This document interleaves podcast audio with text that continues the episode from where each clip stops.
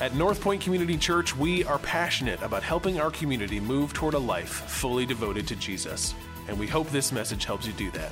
Thank you for tuning in. Good morning. Hey, you know what's really cool in the dark? I can see all of you have your, your phones out filling out the Connect cards. Way to go. Good job. That's great. Hey, um, Amy talked about melting snow. Uh, spring is coming. That means Easter is not far away, right? Um, let me just give you a quick snapshot of what's happening at North Point on Easter Sunday. Four services. 8:30, 9:30, 10:30, 11:30. So somewhere in there that'll work with you, right? 8:30 and 10:30 are going to be mask mandatory all the way through the service okay? 9:30 and 11:30 are going to be mask with movement, which is what we call this service, wear your mask in, wear your mask out. That way, hopefully, you can decide where that fits, and we can create. Here's what we think is going to happen. There, I think that there are going to be a lot of people who have not been back yet, um, not been back to live, to in-person worship, and and it, it's freaky for people when they come into this setting and see lots of people without masks if they've not been out. So that's why we're doing the, the two different kinds of services.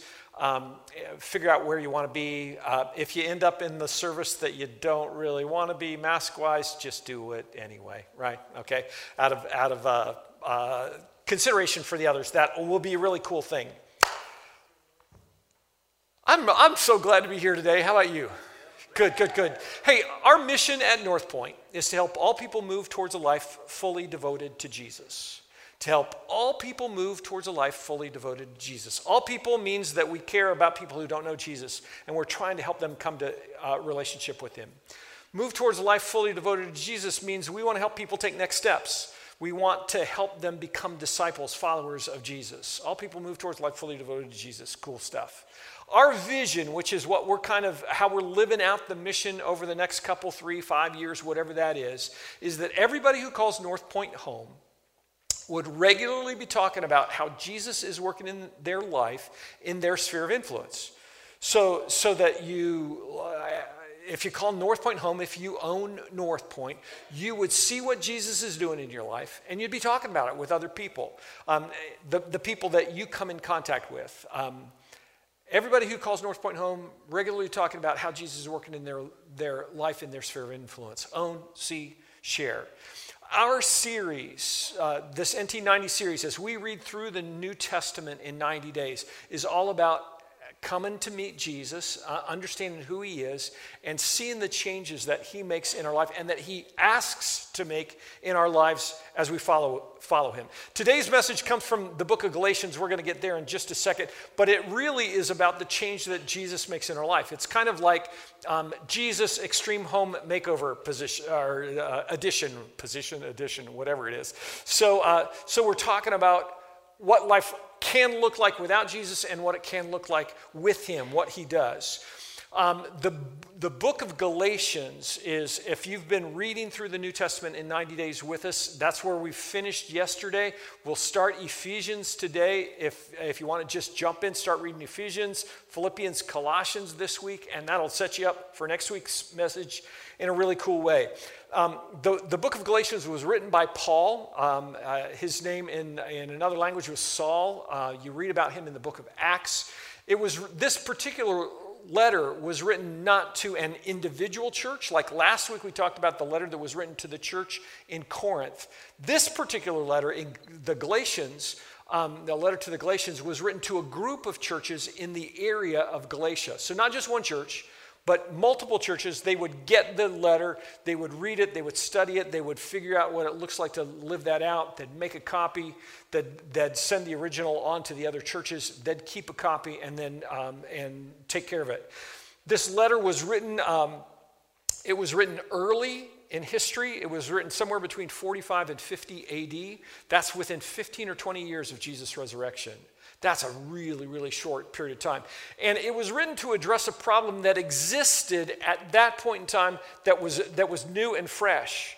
As the gospel went from the Jewish nation to the Gentiles, there was this issue that they had to figure out do you have to become a Jew in order to become a follower of Jesus?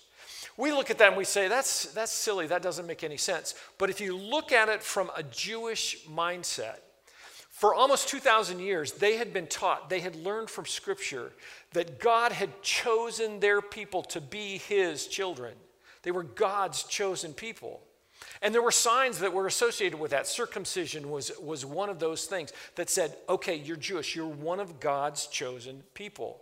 So now Jesus comes and he takes care of sin. He's the fulfillment of the Jewish law. And Jewish followers are saying, oh, yeah, that's great.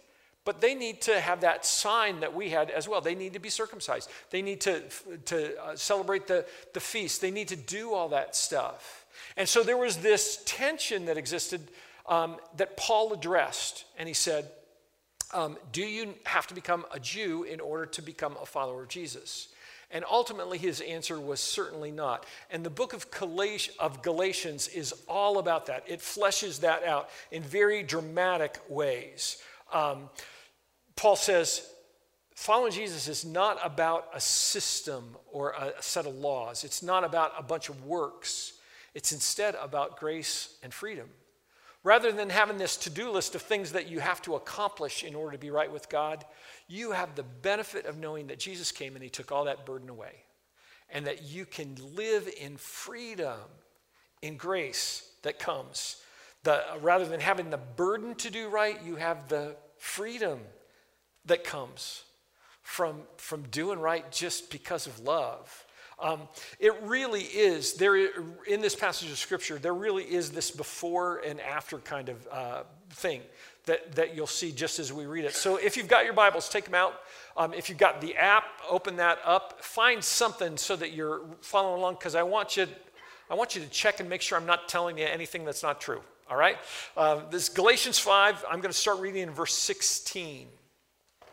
Paul says this, and again, it's in this context of whether or not you have to uh, be a Jew uh, or not. You've experienced this freedom that comes from Jesus breaking the bonds of slavery and, um, and bondage. Um, Paul says, Let the Holy Spirit guide your lives. Then you won't be doing what your sinful nature craves. The sinful nature wants to do evil, which is just the opposite of what the Spirit wants. And the Spirit gives us desires that are the opposite of what the sinful nature desires. These two forces are constantly fighting each other. So, so you're not free to carry out your good intentions. But when you're directed by the Spirit, by the Holy Spirit, you're not under obligation to the law of Moses. Paul says if you're a follower of Jesus, there is this ongoing battle that happens between our body and our soul, between our flesh, our, our carnal nature, and our spirit. The part that God makes alive and the part that lives here on earth that wants to take care of um, what is best for us physically. I understand this battle really well because I see it in other parts of my life. I have always enjoyed eating. Who doesn't, right? Um, but this, this, the, the battle that exists in me is a battle between eating what's good for me at, in the right amounts and eating what brings me pleasure, right? And eat, eating, just eating for eating's sake. the, the, first time I really experienced this was um, when we were first married. We had friends come over, um, and a good friend from college came and he brought his fiance. We had never met her before. And so um, we're, we're, young, you know, we're poor. We have a great meal. What do you do when you're young and poor and you're first married? Um, we served grilled cheese and tomato soup. Good stuff, right? Um, well, as we're talking, our friend's fiance, um, uh, our friend's fiance is just kind of picking at her food. Like she's eating a little bite of grilled cheese here, a little bit of soup, not hardly anything at all. And as we're talking, we discovered that she's a, I think a nutritionist is what she was. And that, and she said, I, I, no, I like it okay. I just eat to live. I, I only eat what I need to keep my body going. And um, kind of under the table, Deb and I are going, this is crazy because our friend was a big guy. And our relationship, our friendship was built on eating together. You know, we went to Skyline Chili in Cincinnati uh, as much as we could. As uh, you go out for ice cream, we would sit in the cafeteria and eat and talk and laugh. Eating food together was a social friendship kind of time that was an event and it was fun. And she's saying, Oh, yeah, I just eat to survive. And we're thinking, How can this be? Um, spoiler alert, they didn't end up getting married. Um, uh, I, since that time, I realized, oh no, I like to eat. And, I've, and so I've, I've fought the battle of the bulge, you know, most of my life since that time, fighting this war between eating what I wanted to eat and gaining the weight that came as a result of that. About 20 years ago, I came to a conclusion that uh, it was a hopeless battle that I was never going to win. I, I, remember consciously thinking, I'm the biggest I've ever been in my life. I can't lose weight. I've tried to lose weight. Uh, it's just never going to happen. I'm going to spend the rest of my life being a bald, fat man. Um, and, and, and something incredible happened. Um, a friend of mine told me about a national weight loss contest that existed that was sponsored by Kmart and the grand prize was $10,000. Um, we had five kids. We were living outside Washington, D.C., high cost of living, $10,000. All of a sudden, there was a motivation. And when I looked at it and thought, okay, who wins this contest? Because they had done the contest before. And I saw the year before, only 200 people had finished the contest because it's a 16 week contest. You had to lose weight periodically um, who, who, 200 people only made it to the end. And I thought, you know what? If I lost what the winner lost, I, I, I think I could do that. And so I entered this contest. Um, and, and what started was this battle that existed daily for me, especially those first two or three weeks. It was like every day I'd get up and I'd think, I want to eat, I want to eat, I want to eat. Um, and and my mind would say $10,000, $10,000, $10,000. Um, and, and I would see my friends eating stuff, and I'd think, I want that so badly. And my mind would say, No, you can't have that. If you eat that, you'll be disqualified from the contest. You'll lose the contest. Um, there really was this war going on. Anybody ever experienced that before? Some of you, yes. Um, I know I knew what would happen if I always if I did what I had always done. I wasn't going to lose any weight. There's no chance I'd win the contest. If I ate that piece of cake, if I ate that entire steak, if I ate that box of Girl Scout cookies, it would destroy what I really wanted. Both choices had consequences. If I said no to the food, I could win the contest. If I said yes to the food, I was going to be disqualified from the contest. And that was the source of that battle. That's what Paul describes here to the Galatian Christians, except that it's not about their physical health, it's about their spiritual health. He said that there's this battle that's going on all the time between our spiritual nature, the part that's guided by the Spirit, and our physical, our sinful, our carnal nature. Who are we going to listen to? Paul goes on in verse 19 and says this When you follow the desires of your sinful nature, the results are very clear sexual immorality, impurity, lustful pleasures, idolatry, sorcery, hostility, quarreling, jealousy outbursts of anger, selfish ambition, dissension, division, envy, drunkenness, wild parties, and other sins like these. Let me tell you again, as I have before anyone living that sort of life will not inherit the kingdom of God. There's a battle going on inside us, and the stakes are high. If you give into the sinful nature, if you do what feels good, if you do whatever pleases you, the end result is going to look like those things that we just read that list that makes you want to just take a shower, right? Um, if you're living that kind of life, you're going to be disqualified from inheriting the kingdom of God. On the other hand, if you live by the power of the Holy Spirit, something entirely different is going to happen. Just like I knew that if I ate smaller portions, if I ate healthier foods, if I exercised my self discipline to run even when I didn't feel like it, my body was going to change. It was going to get smaller. I was going to feel better. I was going to look better. I knew that my life would change for the better if I said yes to the right things and said no to the wrong things. I know it's a list of ugly stuff, but I want us to dive in and just spend a little bit of time at looking at that list that Paul describes as the desires of your sinful nature. Uh, some translations call it the deeds of the flesh. The, the, the first things that he lists are sexual sins.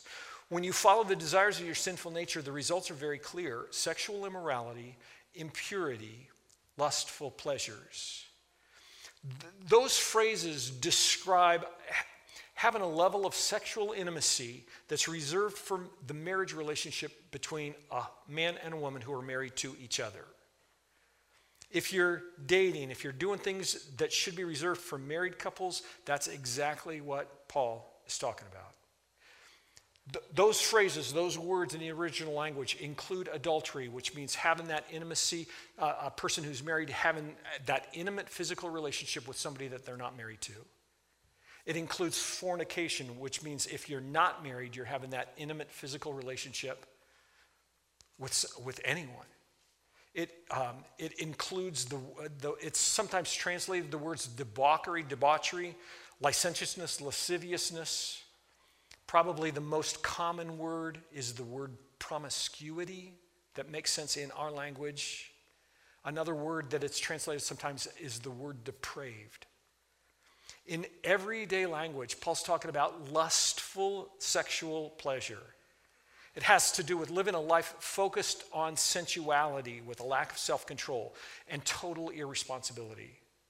It includes what you're watching, what you're fantasizing about. It includes porn and books, telling or seeking out dirty jokes, double entendres, daydreaming, fantasizing about sexual stuff. And Paul says, anyone living that sort of life will not inherit the kingdom of God.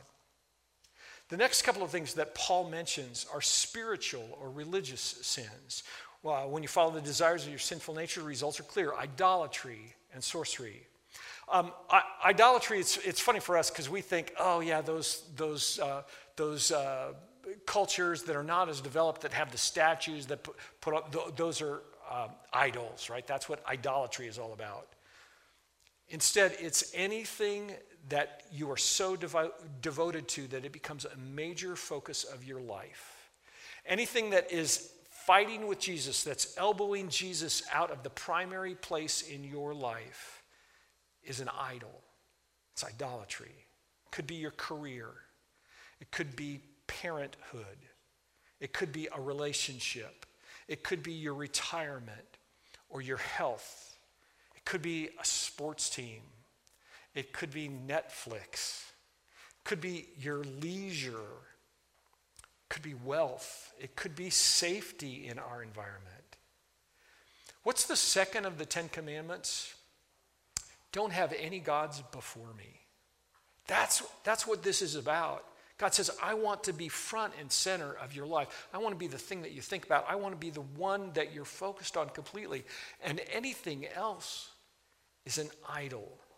The word sorcery is sometimes translated in, in Scripture as witchcraft. It, it, um, it, it means that you're using whatever means possible to try and attain spiritual power through anything except Jesus. That might be tarot cards tarot cards, it might be Ouija board, might be horoscopes, might be palm reading, might be anything. Um, ma- black magic, dark magic stuff. Anything that tries to get spiritual power through anything other than Jesus. And Paul says, anyone living that sort of life will not inherit the kingdom of God. Paul then rattles off a bunch of things that get lived out in, uh, in the relational arena of our lives. And it's an ugly list. When you follow the desires of your sinful nature, the results are very clear hostility, quarreling, jealousy, outburst of anger, selfish ambition, dissension, division, envy. The word hostility in, it, in its root means an enmity, a hatred. It describes a person characterized who's angry with everyone. Do you know, uh, do you know anybody like that? They just say, I'm an angry person. That's what, that's what they're talking about right here. Um, the, Paul, Paul's word where he talks about quarreling is a, a person who's characterized by strife and contentiousness. Um, the, the word is translated those things sometimes as well. It's a, it's a person who, f- who fights for the sake of fighting. This is a person who, when you say, oh man, the sky's blue, and they say, you're stupid, it's not blue, the sky's really black. Anybody knows that, right? It's the person who just wants to fight no matter what. Jealousy and envy are both in the list. And, and it seems like on a surface that those are similar kinds of things. And they are, but there's a difference. Envy, envy says, Boy, what you have, I, I want that. I want to have that car that you drive, man, I want to have that. That house you live, I want that. That person that you're married to, uh, boy, I want somebody like that. That's, that's envy, okay? Jealousy says instead, I want what you have, and nobody else can have it except me. Jealousy is much more malicious. It says, I, nobody else should have that car but me. Nobody else should have that spouse but me. That person that you're married to, I want them to be my spouse. That's jealousy. Outbursts of anger, uh, NIV translates fits of rage. It's a person who has an explosive anger that wreaks havoc and leaves carnage in the wake. The person just flies off the handle at the littlest thing. Their life is a continual explosion of hand grenades going off around them, fits of rage, outbursts of anger. Selfish ambition is, um, you know, oh, that doesn't sound too bad, but what that word really means is selfishness. It's a, it's a person whose life is characterized by them focused solely, solely on what's best for them with no concern about how it impacts others. It's like, I am the center of the world. And, and what I want, I'll get. What I need is what's most important. Dissension is, uh, describes a person who turns others to rebellion or, or suspicion. Division is people uh, is somebody who turns people on each other. That's all, all the time picking, all the time trying to divide people and have them fight with each other. Paul says anyone living that sort of life will not inherit the kingdom of God. He finishes his list with sins that speak to the, um, with, with a couple of things that speak to the sins of excess or addiction. When you follow the desires of your heart, the results are very clear drunkenness, wild parties, other sins like these. Drunkenness, um, he's, uh, don't miss this. Paul is not talking about having an occasional drink, but he's talking about getting drunk and living a life that's characterized by drunkenness. Don't miss this big picture from Scripture. Drunkenness is a sin. We'll be reading this week from Ephesians where Paul says, Don't get drunk with wine because it will ruin your life. Instead, be filled with the Spirit. Hard numbers are, come, are hard to come by right now uh, during COVID because of the shutdown of restaurants and bars. But alcohol sales, if you read about it, have, risen, have risen in the last year because of the pandemic somewhere between 20 and 35 percent nationwide. That's a lot. Online sales of alcohol has, has risen almost 300 percent. People drinking in their homes. Um, why is drunkenness a symptom of something being really broken, broken in your spiritual life? Because if you're drinking to escape, drinking to forget, drinking to find comfort, drinking to deal with stress, drinking to deaden the pain, instead of turning to God to take care of that pain, you're living by your flesh and not by the power of the Spirit. Understand that in the original language, that, that even though it says drunkenness, it's not limited to alcohol. Um, if you're using drugs or cannabis or mushrooms or whatever to achieve that same result, that's what Paul is describing. The word in the original language actually applies to food too. If you're eating to escape, eating to find comfort, eating to, to deaden the pain, that's that concept that's here. Uh, Paul says uh, wild parties, uh, orgies, revelries, carousing. It describes putting yourself in a place where you're trying to find an adrenaline rush to prove that you're alive, to prove that you have value, and to try and escape everything else.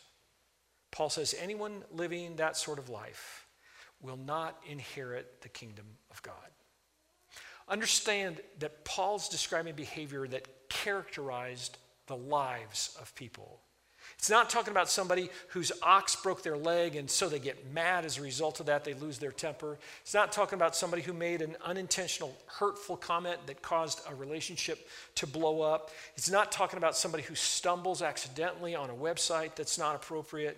He's talking about somebody whose life is characterized by addiction, characterized by sexual immorality, characterized by blown up relationships.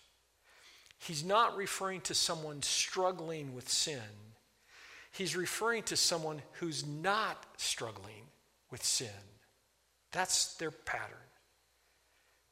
The person that gives in in a way that it's easy to give in to eating the whole package of double stuffed Oreos, right?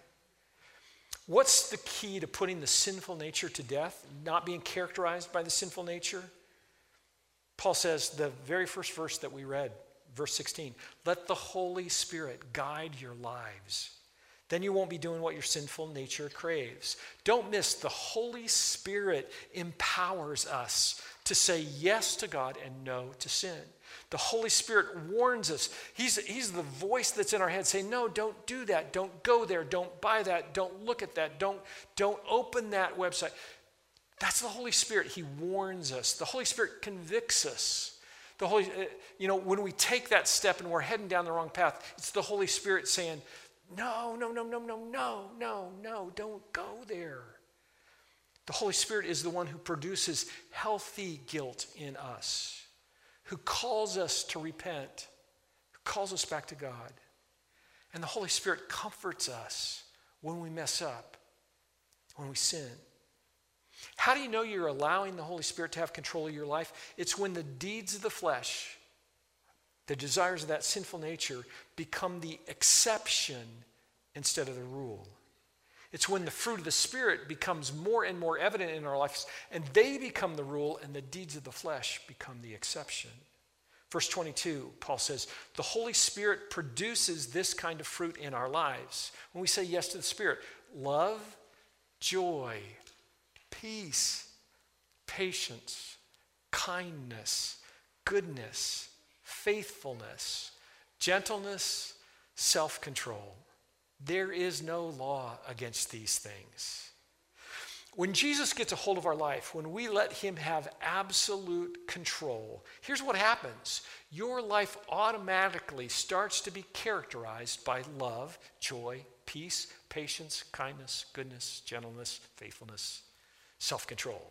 It happens naturally as we say yes to Jesus, just as natural as it is for a specific type of fruit to grow on that tree. It's in the DNA. More time with Jesus, more fruit of God's Spirit.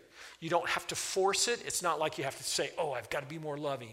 Oh, I have to exercise more self control. It happens naturally because of the time that we spend with Jesus, because of his place in our life. You know what's crazy? We're afraid of, of giving Jesus complete control of our lives. We're afraid of the changes that he might make in us. And because of that fear, uh, we, we don't go and think, I can make decisions that will result in love and peace and joy. We, we think, I can structure my relationships so that I'm kind and good and faithful. I can do that on my own. I have strong will. I have self control. I can make my life better by myself. Let me just ask if you're honest with yourself, how is that working for you?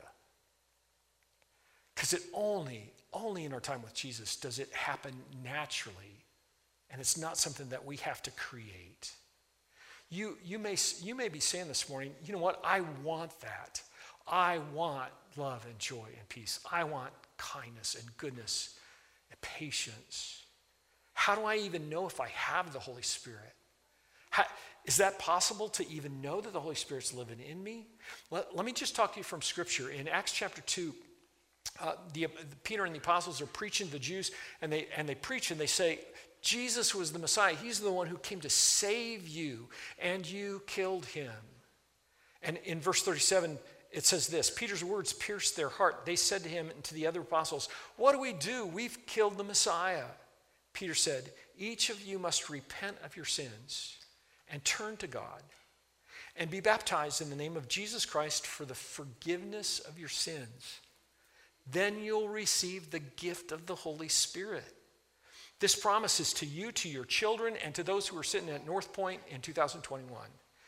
All who have been called according to the Lord our God. If you've given your life to Jesus, if you've repented, if you've been baptized, your sins are forgiven and the Holy Spirit is living in you. Paul told us that. Our, uh, it's recorded in Acts, but Paul told the church in Corinth that as well. He said, um, uh, 2 Corinthians chapter 5, verse 17, anyone that anyone who belongs to Christ has become a new person. The old life is gone, the new has come. To the church in Ephesus, he wrote, Now you Gentiles have also heard the truth, the good news that God saves you. When you believed in Christ, he identified you as his own by giving you the Holy Spirit, whom he promised long ago. Along with the fruit of the Spirit, there's additional evidence that you've, that, uh, uh, uh, along with the fruit, there's additional evidence that the Holy Spirit has control of your life. Verse 24 says this of Galatians 5 Those who belong to Christ Jesus have nailed the passions and desires of their sinful nature to his cross and crucified them there. Since we're living by the Spirit, let us follow the Spirit's leading in every part of our lives. Let us not become conceited or provoke one another or be jealous of one another. Look at those words up there. Nailed the passions and desire of your sinful nature to the cross of Jesus, crucified him there.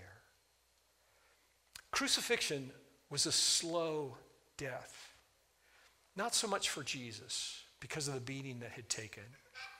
But from the time a person was nailed to a cross, unless their legs were broken, they could survive up to four days suspended on that cross. To put your sinful nature to death is a difficult ongoing process.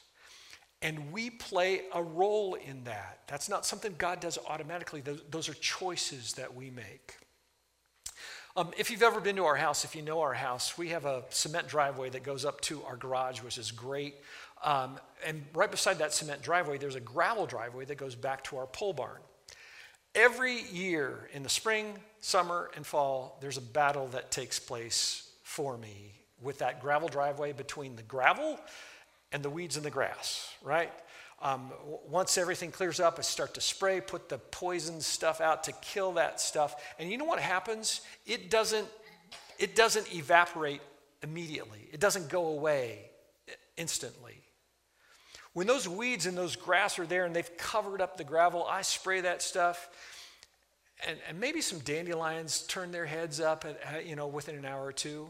But it takes two, three, four, five days before that stuff starts to shrivel up. It takes a couple or three weeks before that stuff starts to really turn brown. And it takes close to a month before the gravel is really there and I can see the gravel again. It, and you know what happens another month or six weeks later? That grass, those weeds, coming right back up. It's a constant process of crucifying those organic materials in that gravel driveway in order for the gravel to win and for them to lose. Um, my craving for food is real. I, I, you know, I feel the desire for sugar. It takes over my thoughts. It um, eventually takes hold of my actions if I don't control it. But if I want to lose weight, I have to crucify my desire for sugar. Um, why do I have a continuous struggle to lose weight? It's because I don't want to crucify those, uh, th- that desire. I cheat a little here, a little here, a little there, and the grass and the weeds start to pop through the gravel. Before I know it, the driveway is full of grass. I've gained 20 or 30 pounds. It's only when my heart is fully sold out that I can lose weight. Um, as the weight loss contest progressed, I was doing great. I was eating healthy, I was exercising like a wild man, um, I was losing a couple of pounds a week. I knew I was on track to, to be able to win the contest. I, I was on track to be able to, to get there. Um, you know what the most compelling part of the weight loss contest was for me? It was this. First prize was $10,000, second prize was $5,000. And as I kept making progress and I'd see, I, you know, I'd, at that point I'd lost 15, 18 pounds or whatever, I'd see a donut and think, I can have that donut.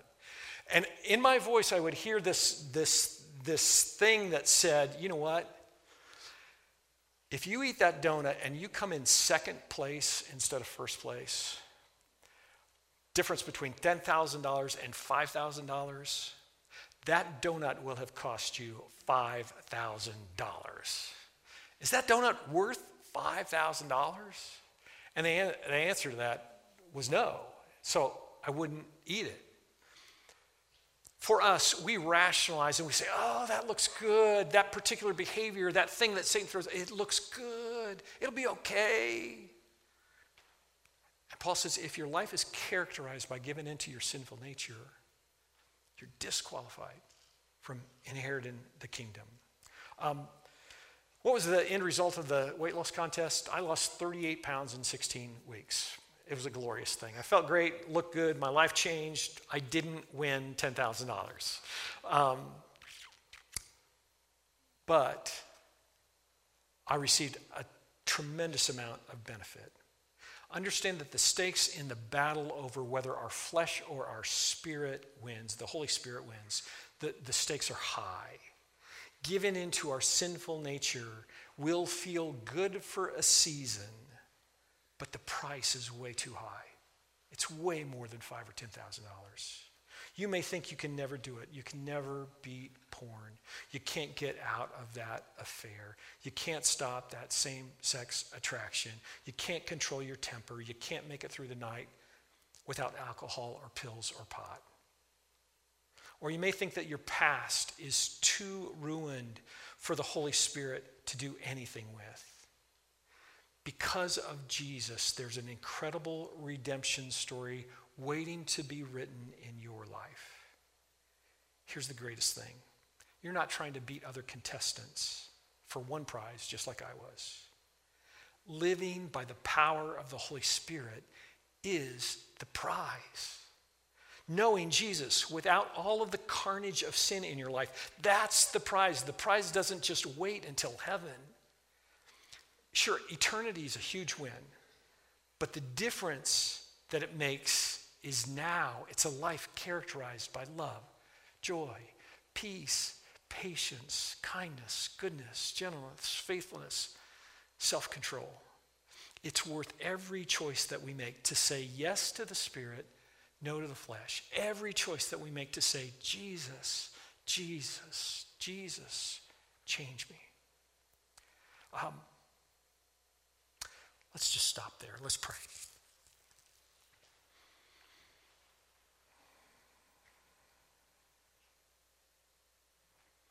God, we are, um,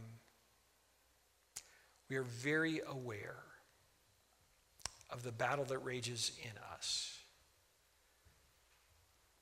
God, we know that we are um, complicit soldiers in that battle, that we're the ones who make the choices. Lord, we come to you right now and ask for. Uh, a number of things. We ask that, that for some of us, God, that you would forgive us and that you would give us a fresh start. God, that you would help us to publicly say yes to you in a way that we never have before. God, for others of us, we ask that you would heal us, that you would take us out of those deeds of the flesh list, and that, that, that you would uh, help us to say yes to your spirit yes to you over and over again. and that you would grow fruit in us that we haven't seen for a long time. God, change us by the power of Jesus. In his name we pray. Amen.